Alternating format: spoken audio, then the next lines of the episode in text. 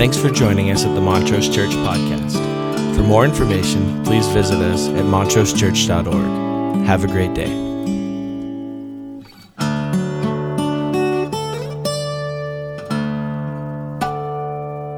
Well, celebrating and thinking about uh, grace and a kingdom above all kingdoms and what that looks like and uh, what that mean might mean in your life and in your journey this morning. And I don't know about you, but it feels like maybe um, we could all use a little encouragement.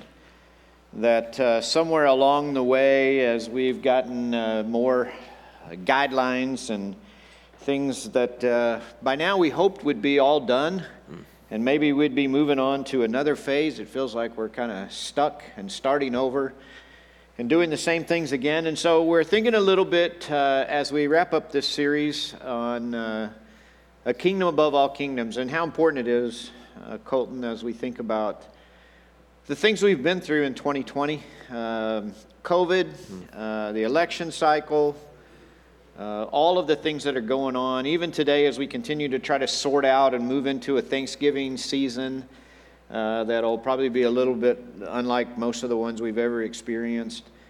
Uh, you and I belong to a kingdom that's above all kingdoms. Our citizenship is not here, it's in heaven. And when Jesus uh, taught the disciples to pray, he invited them to plead daily, hourly, moment by moment, your kingdom come. Your will be done on earth as it is in heaven. And so, a couple of things just to think about this morning. Uh, I, I, want you to think about this little piece of information that uh, is in the Bible, by the way. Do unto others as you would have them do unto you. Do unto others as you would have them do unto you. Jesus teaches this point in a number of places, in a number of ways, in a number of times. And so uh, to just kind of begin to think about that and to think about what grace might look like and what that might mean to you personally, because uh, I want us to dig in a little bit and maybe uh, you know think together about grace in some ways that we haven't before I, I, don't think you can say a kingdom of unending grace and have any sort of negative feeling I'm not sure that that phrase elicits anything except a positive response. It's, it, speaks, it could speak about a people who are graceful, people who are delicate, uh, appropriate, uh, good to be around, pleasant. Uh, can't think of anything uh, in a kingdom of unending grace in which people behave in graceful ways that is negative. I think that might be okay.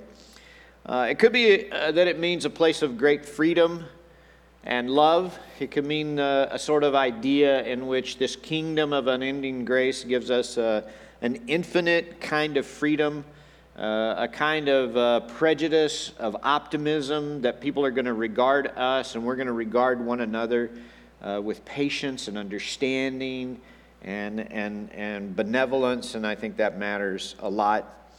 Uh, I think when we begin to think about it, uh, maybe whatever we've been taught or when we think about grace, maybe it's a little bit feeble uh, as to what Jesus really intended for us to get and to understand. And so, obviously, to try to think about this a, a little bit today, I, I was impressed. I looked uh, in dictionary.com to, for the, you know, the definition of grace, and here it is, as printed the freely given, unmerited favor and love of God the influence or spirit of God operating in humans to regenerate or strengthen them, a virtue or excellence of divine origin, the Christian graces, also called state of grace, the condition of being in God's favor. Wow.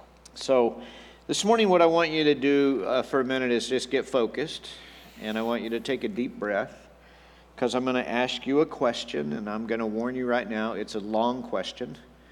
Uh, it's got a lot of layers, so uh, you'll have to pay attention. So here you go. Are you ready?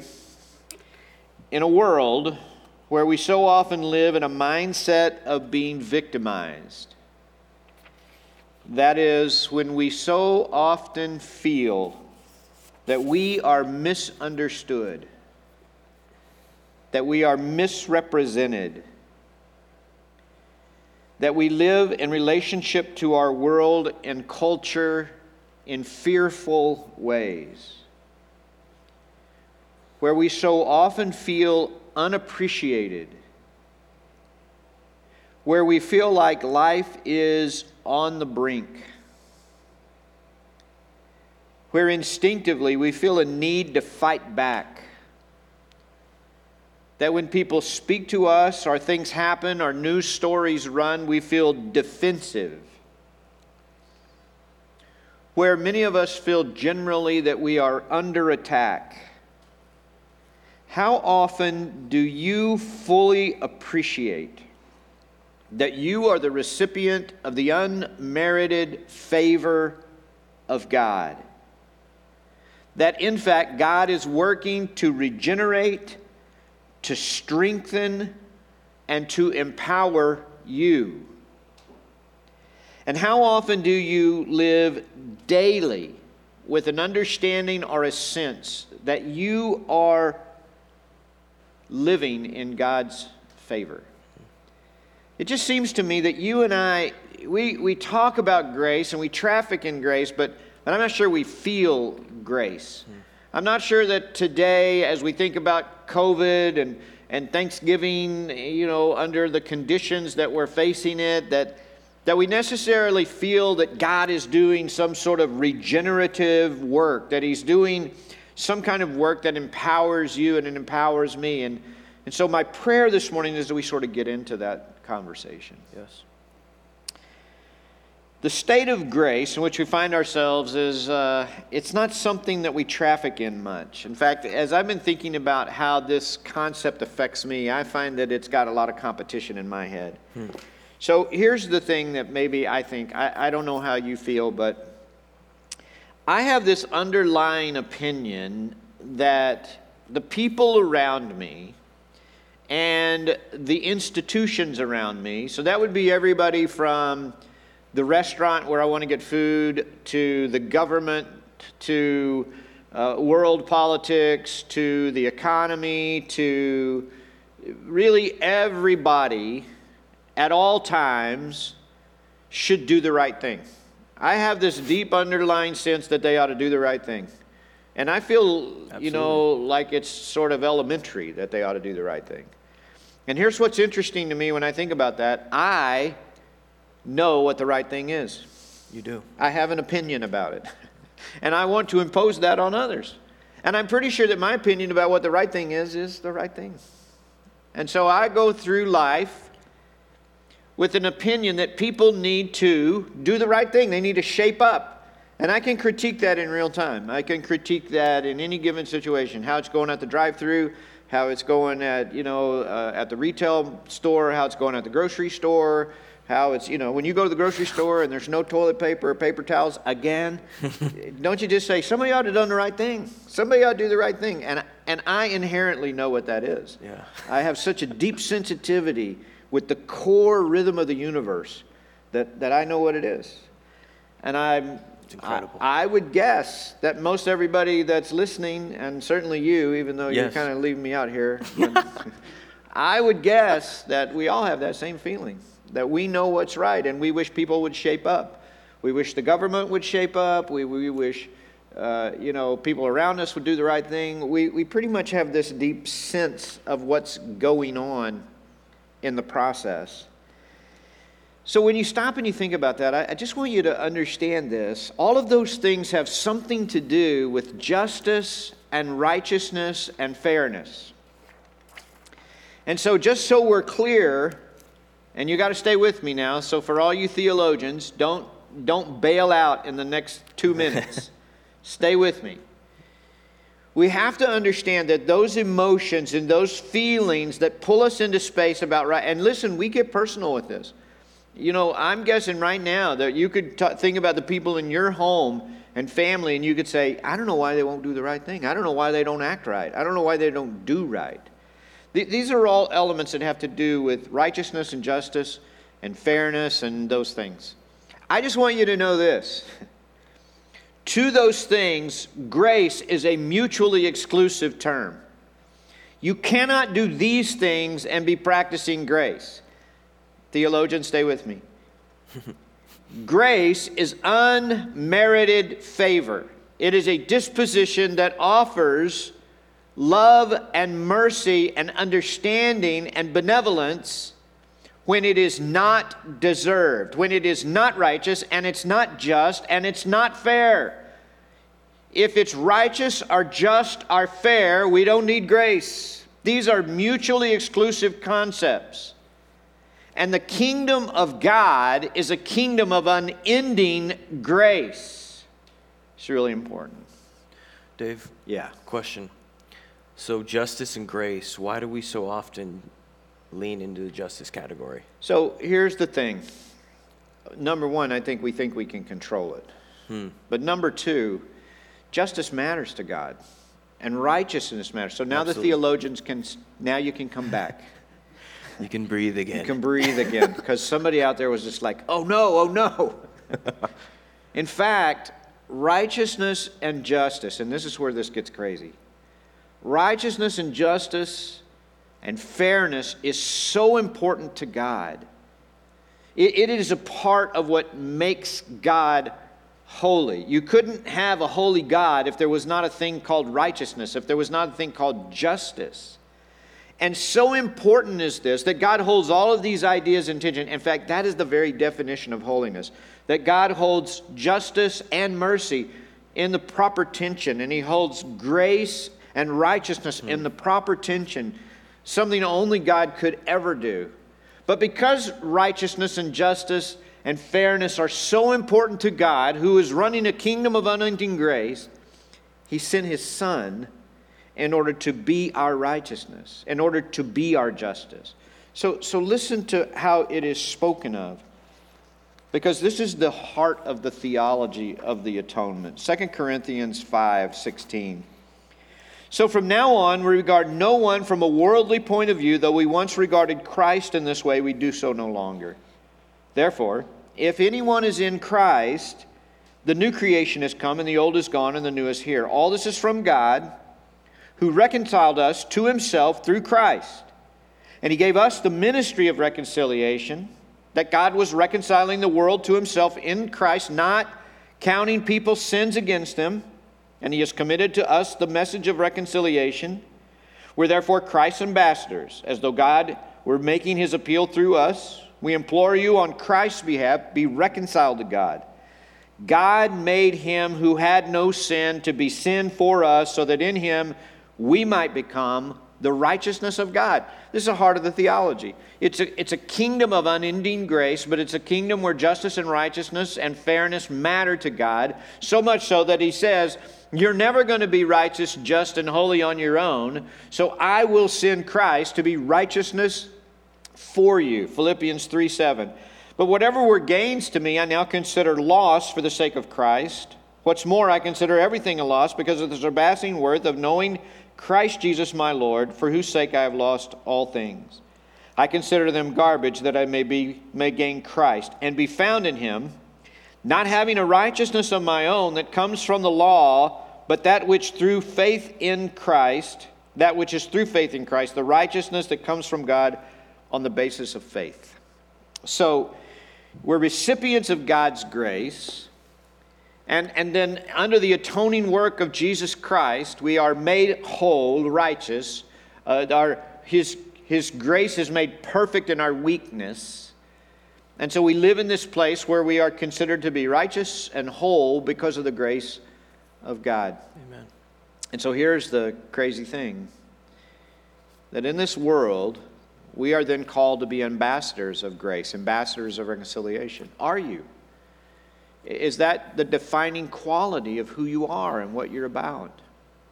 So, for a moment, I, I want you to think about this story of Zacchaeus, and I want to tell you this, and then Colton's going to read it for us. But I want to tell you this this is an emotional story.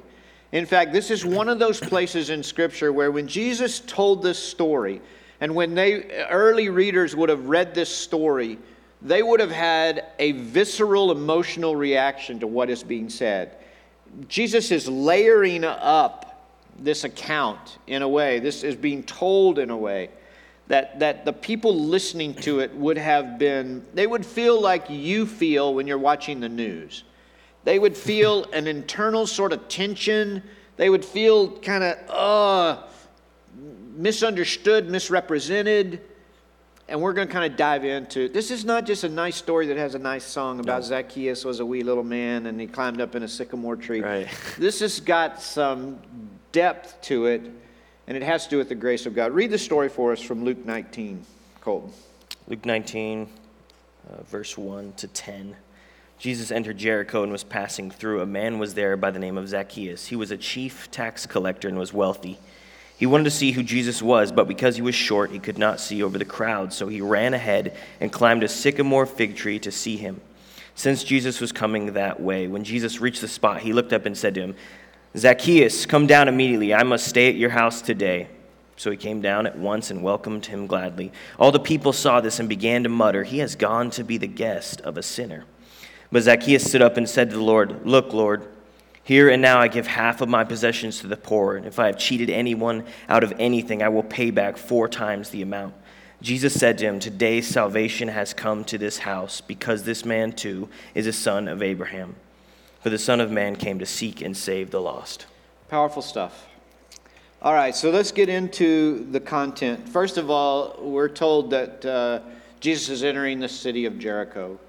Uh, Jericho is one of the wealthiest cities of the first century, literally in the world. Now, we don't think about Jericho as being this wonderful, wealthy place, but in the first century it was. In fact, you would be astonished at what was going on in Jericho. First of all, Jericho, because of its geographic location, all of the traffic uh, and trade that's coming from uh, anywhere in the west is going to move through, you know, Israel. It's going to move through Jericho specifically and cross the Jordan and head on into all points east.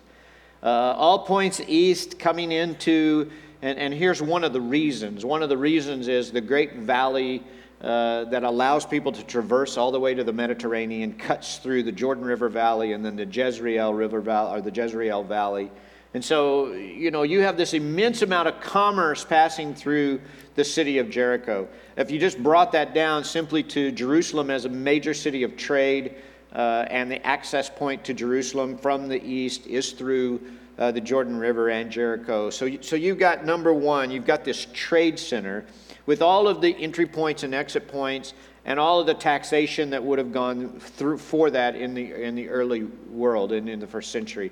And so the amount of tax being collected in Jericho is an enormous amount because mm. the volume of money and wealth that's passing, passing through Jericho uh, is, is immense. It's a busy city. It's a busy city. Number two, though, and maybe one thing you don't know, is that Jericho in the first century and, and for centuries leading up to it had been the sole provider of a product that was sought after worldwide. In fact, in Jericho proper, there were two plantations that grew a specific plant. Now, legend has it that the Queen of Sheba gave this plant to uh, King Solomon, wow. and they began to grow it in Jericho at the in the first century. At the height, maybe say it this way, at the height of the production of this plant, only about 40 acres uh, of plantation grew. Grew on two plantations. The, the way to cultivate it was very difficult and secret. And the way to produce the product from this plant was very secret. And it was called the balsam plant. And the balsam plant grew and thrived in only one place on the planet, in the city of Jericho. Though the plant is known to grow in some other places, for whatever reason, whatever technique had developed over the centuries, these two plantations were producing, in fact, from the word balsam, we get the word balm. Hmm. So so these plants were producing something that had a healing property. When the Romans came into power, they, they so desperately sought the product of the balsam plant, the balm. In fact, you've probably read in the Bible the balm in Gilead. Yeah. The balm in Gilead is the balm that is made from the balsam plant in the city of Jericho mm-hmm. from these 40 acres of plants that are cultivated.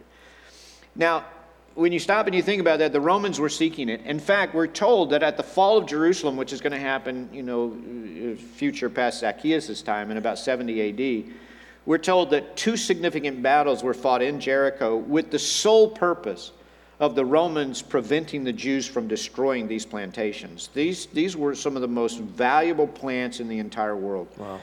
Now, the balm traditionally was used for a number of things.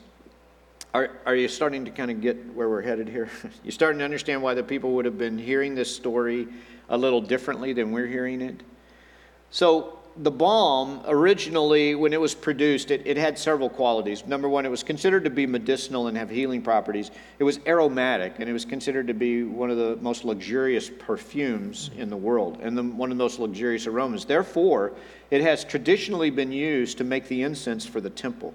So, what burned in the Holy of Holies was a part of the balm of Gilead. It was part of that fragrance. Wow. And so when you imagine now that the Romans, in fact, when, when Jerusalem falls in 70 AD, Titus and Vespasian carry balsam plants and the product of the balsam plants back through the parade in Rome to signify the subduing of Israel. This is deeply connected into the culture. These plants and this product is deeply connected.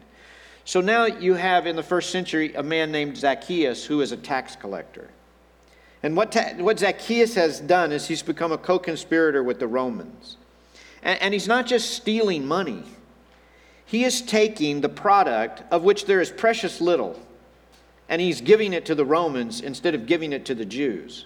Wow. He's trafficking in this reality that he's taking their culture, he's taking their sacred properties, the things that allow the temple to be the temple, and he's selling them off to the highest bidder. But, but it's even a layer deeper than that. Literally, what he is trafficking in is what they consider to be one of the most powerful medicines in the world.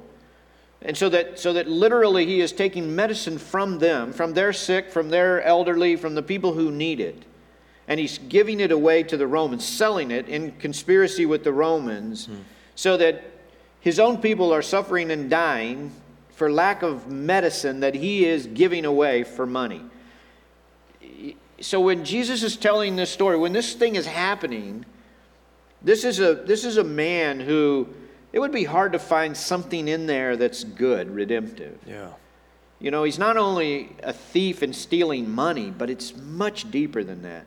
He is betraying the goodness of all of those around him, of his whole country and his whole culture and his faith. All of it is happening in this and so, if, if you want to know the rest of the story about the balsam industry and why we don't have it, we don't know. Hmm. It simply ceased to exist somewhere around the third or fourth century.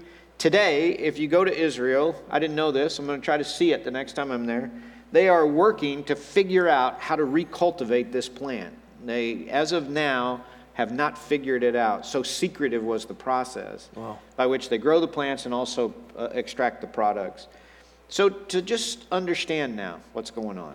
So, Dave, Zacchaeus was hated way more than we might oh. first understand. The, the issue of what Jesus is doing in this story, of this incident that's coming on. In fact, we're told that, you know, here's this very powerful person, and we're told that he is so hated that when he comes to try to see Jesus, nobody's parting to let him in. I mean, can you imagine the person with this power, but so hated that people are like, yeah, no, I'm not stepping aside. Wow. So he's forced to go climb a tree in order to see Jesus. Hmm. So I see four things that I think uh, have to do with the way we are embodying grace on earth. Number one, uh, Jesus teaches us a grace that sees. Hmm. Jesus looks up and he sees Zacchaeus. He could have avoided the whole awkward situation by simply not seeing him, just by ignoring him.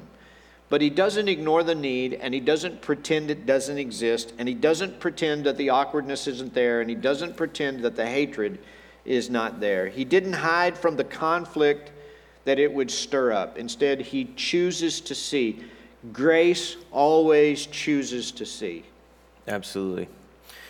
You know, I think it's it's interesting, Dave, because we've heard this story for a long time. So we kind of think, I don't know, it, it's just interesting that Jesus would be walking in and this guy's in a tree and he sees him and kind of how unusual that would be. You know, yeah. we don't talk about how kind of weird that is. No. But it is amazing that Jesus first sees him and calls out to him, and that's the first step to grace for us as well. Yeah. And so I think of a couple things. The first, Dave, is have you ever been walking through the street? And I know all of us have done this. The pub, we're in public, and we're walking by somebody, and it's kind of awkward, and you kind of want to shield yourself from the awkwardness. So you kind of look down at your phone, or they look down at their phone, yeah. right? This is the opposite of that. The first step of grace is not looking away. Yeah. Right? It's it's engaging with people. And then the second thing, Dave, is that I always used to do this thing where when you pull up to stop signs or stoplights and someone's there asking for some money or they're in need of something, you kind of pull up and they have a cardboard sign. And again, it's, it's a similar situation to the phone. You kind of turn away, you're awkward, maybe you don't have any cash or anything to give to the person. And we look away. And, and three years ago, I was in Boise and I was at a stoplight and someone was there with the cardboard sign. I was like, ah, I don't have any cash, and turning away. And I kind of felt this kind of the spirit or, or and just say, hey, look at this person, you know, see them. So I looked at this person and, and kind of began to pray for him, you know. Yeah. And that is the first step of what we see in this text to grace is seeing people, not looking away, not being a people that turn away. Ah, we're too busy. Ah, I don't need this. No, it's seeing people. And that's what Jesus did to Zacchaeus. Yeah, and you know, one of the things, because we've been talking about this generationally, and one of the things that I think old people do, older people do, and younger people do, this is something we really share in common, and that is we feel misunderstood we feel mistreated. We feel like, like, like if I just said politically right now, you know, how often uh, is your particular persuasion misrepresented by something, misrepresented in the media, misrepresented, described incorrectly? You're thrown into a big, you know, stereotypical sort of pot, and all people like that are like that. You know, if you're voted this way, you're all like that, and if you vote that way, you're all like that. And I think kids do this. They don't do so much about politics, but but there are people that you know they don't get it. You know i don't that whole sort of sense of not being understood and not being you know and, and, and what we decide in that is while we all feel that sort of mistreatment we also give it to others. Hmm. we, we you know we think of people stereotypically. We don't see them. We don't see people for who they are and how they're made and what even though we feel misunderstood and you know we don't think they're misunderstood. We think we understand what they stand for. We think we understand their politics. We think we understand their perspective. And i think as christians we're the people who see. You know we don't we don't have the convenience of being prejudiced. We don't have the convenience of treating people as a stereotype. You know this is the kingdom of unending grace and grace always sees and Jesus sees Zacchaeus. Yeah. The second thing is, Good. it's a grace that connects. He, he and, and this just blows my mind. I mean, I don't know about you, but if I was Jesus and I was walking into this town, I, I would immediately go, man, I don't, I don't want to get connected to Zacchaeus. I, that's just too controversial. There's too many bad things that can happen. You know, let's just get in and get out, and you know, we'll preach a sermon and we'll be done. Hmm. But Jesus sits down in space with this person. And, and to me, I immediately go, Jesus is sitting down in space that most Christians would not sit down in. Wow. We, we would ignore it. Wow. We wouldn't see it in the first place, but we certainly wouldn't connect to it. And if we weren't ignoring it, we would probably be judging it. We would probably be looking at it and applying our filter of righteousness and justice and fairness instead of grace. But Jesus, and, and this is a staggering story. I mean, it's not supposed to be sweet. No. He sees him and he willingly says, I'm going to your house. He connects with him, he builds a relationship with him. So people have to push back all that. They have to push through the injustices and all that to get to grace. See people, the first step, and second is connect. And that part is what's so crazy about this story is it would have been kind of a much more calm story if Jesus just yells at Zacchaeus, Hey, you're a sinner, you're forgiven. All right, let's keep going. Yeah. No, I'm going to go to the guy's house yeah. and I'm going to sit down with him, and everybody's like, No way, what is he doing? Yeah. And for us, that's what we need to do. We need to not be afraid to see first and then connect. Yeah. And push through everything that just holds us back and tells us not to do that, right, Dave? Well, and push through. You know, here's the whole thing. You know, grace is mutually exclusive to righteousness and justice and you know, we all stand in a righteousness that belongs to Christ because we're not righteous. All have sinned and come short of the glory of God. None of us are righteous. And so we all stand in the grace of God. God treats us this way, but we don't really treat others. Do unto mm-hmm. others as you would have them do unto you. We want grace, but we want justice for everybody else. We want righteousness for everybody else. We just want to. So, so Jesus sits down in this space and he connects with this person. The third thing I see is this it's a grace that stands up to the opposition. So we're told really simply that the people muttered or that they grumbled. Don't you think that's probably mild? Don't you think that's a mild way of saying they were outraged? They were willing to write off Jesus and his message because he had chosen to associate with this man who was a backstabber and a sinner and a thief and uh, betraying them. And I mean, and so Jesus, he just, he not only connects, but then he's like, I, I'm going to love this guy. And you can just get over it. And here's just this astonishing thought I have. we stand up to the opposition, but usually if the church is standing up to the opposition, it's for the sake of righteousness, not grace. Hmm. Usually we're, we're outraged, ah, because it's not right. You want to get a bunch of Christians inflamed? You tell them that people aren't being righteous or just. You, you, you don't find too many people standing up for the cause of grace and saying, No, I'm going to keep loving this. I don't care if you like it or not. I don't care. I'm going to keep loving them. I'm just going to keep loving them. I'm just going to keep loving them. I'm going to keep seeing them. I'm going to keep connecting with them. And I'm going to stand up to the opposition in the name of grace. And I don't care if you mutter or grumble, I'm going to love them anyway. Hmm. I'm going to keep standing in that space. So good. Dave, one thing I think about that is I think of culture and social media about how they push us to camps, and we've been talking it throughout this whole series. Yeah. One side or the other, young people are starting to get this more and more. Older people, of course, you know. And the grace is for those people in that camp. Yeah. It's for only these people, and those people, no shot. Yeah. They don't get any of that grace. But that is not what's going on here. Jesus yeah. shows us that it's not just for people in our camps. Right. It's for people that believe differently than us, disagree because with us. Because we believe people in our camp are righteous, because we're righteous. Right, right. So we, they're mutually exclusive terms. We don't need grace because we're already doing it right. Our side's right. Our perspective's right. Our politics are right. It's those other crazy people. It's those other people that are going to ruin the culture. They're going to ruin society. They're going to drive the country into the dirt, you know. And what are we asking for? We're asking for them to get it right. But this is a, this is a kingdom of unending grace. This is a place where we, we grace one another. Finally, and here's crazy it's a grace that transforms. This grace was the foundation of the transformation that now takes place. He sees him, he connects, he stands up to the opposition in defense of him. And now suddenly we see Zacchaeus as a different human. And he's not just changed a little bit. No. I mean, the, the extravagance of what he says here is I, I'm going to pay back you know, I'm going to give, first of all, I'm going to give half of my wealth to the poor. And if I've wronged anybody, I'm going to return four times what I've taken from them. This is a radical transformation of a human soul. And it is solely because Jesus didn't come and, and he didn't stand in the street and say, And I saith unto thou, Be thou righteous and follow thou the law. He doesn't say that. He says, Come down from there. I'm going to have lunch with you today. Hmm. And this act of grace and standing up to the opposition of all these people who hated Zacchaeus in the name of righteousness transformed his heart, transformed his life, changed him from the inside out. And it's founded on grace. It's a powerful ending to the story here, yeah. you know. And I just ask myself and all of us are we transformed by God's grace like that? Yeah. You know, does our life look different? Yeah. Do and, we even let it get in us. Yeah. Do we let it seep in and change us day to day, you know? Because yeah. I think of cheap grace, right? The, the, coin, the coin phrase by Dietrich Bonhoeffer, mm-hmm.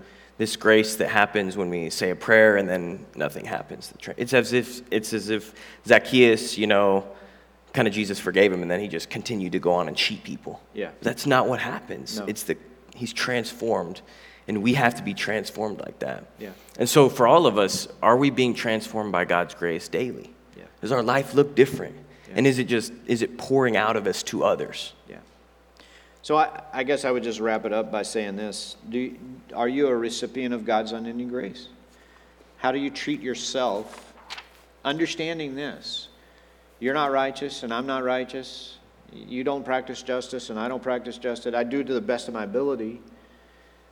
But how God responds to me is in grace. When I fail when, I, when I at moments choose to do the wrong thing instead of the right thing, God meets me with unending grace because that is the nature of the heart of God. So much so that He provided a way of justice and mercy and righteousness through the sacrifice of His Son, Jesus Christ. How often do I say, Jesus so much wanted to love me with unending, God so much wanted to love me with unending grace that He sent His Son?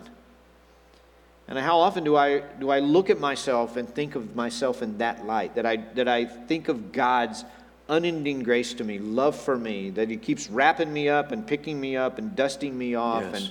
and, and, and, and being strength in my weakness and, and filling in the gaps. And, and I think because maybe we don't live fully in the joy and the celebration and the beauty of that story and of that love, then we, we don't treat others that way. Or maybe we just think we're special and God loves us because we deserve it, and which is not grace. you know, maybe somewhere in our brain is justice. God's getting a good deal when He got us. Yeah. But the biblical story is that you and I are desperately in need of God's grace, of His love. And then we're supposed to go out into this world. And it occurs to me that when I think about the people around me, I, I have a pretty clear idea of what they've done to me, the wrongs they've done. I mean, I, I can say to people, well, here we go again. Yeah. They're doing it again. This is just how they act. This is just what they're like. Which tells me that for most of us, we have a, some kind of record in us of what other people have done to us. We keep track. But I forget the good things they do. I mean, that doesn't stick with me. Not, I don't. How many of us go? There they go again, being nice again. There they go again. They're doing the kindness again. They're doing the sweetness again. They're doing the responsible thing again, because we don't think like that. We keep records of wrongs and we forget the good, and it ought to be exactly the opposite. We ought to keep records of good and forget the wrongs. How much better would our lives work? How much better would our relationships work? How much better Yes. would our families work? How much more of a celebration of Thanksgiving would we have if we simply embraced that reality and we said, I'm not going to I'm going to live and be an ambassador of this unending grace and I'm going to practice it at the very deepest levels. I'm going to see, I'm going to connect, I'm going to stand in opposition to anybody that says we ought to be mean, that we ought to be calling for righteousness. We ought to be living in the space of unending grace because it is this grace that ultimately transforms us Absolutely. and leads us into the space. We're going to say a prayer. The band's going to come back. We're going to sing this song, and I hope as we sing it, it's going to mean something entirely different than it did a few minutes ago when we sang it. Jesus paid it all. All to him I owe. Sin had left a crimson stain. He washed it white as snow. God, would you help us? As we think about what it would mean for us to be not only recipients of this unending grace, but that we would be ambassadors of this unending grace. That we would share it and speak it and live it and love like that and believe like that and recognize that while something in us just demands righteousness, you have offered instead grace. And we know that that grace ultimately empowers us in order to lead us in the paths of righteousness. We get all of that. We know behavior matters and choices matter. But I am pretty sure none of us can fully comprehend the depth of your grace to us. I pray as we sing this song that you would make that vivid and real in our hearts. And that we would go out from this place and we would practice that unending grace that your Holy Spirit would check us and pull us away from that judgment and into this space that is full of grace. Lord, we serve your kingdom that is above all kingdoms, and we pray that you would help us in Jesus' name. Amen. Thanks for joining us at the Montrose Church Podcast. For more information, please visit us at www.montrosechurch.org. Have a great day.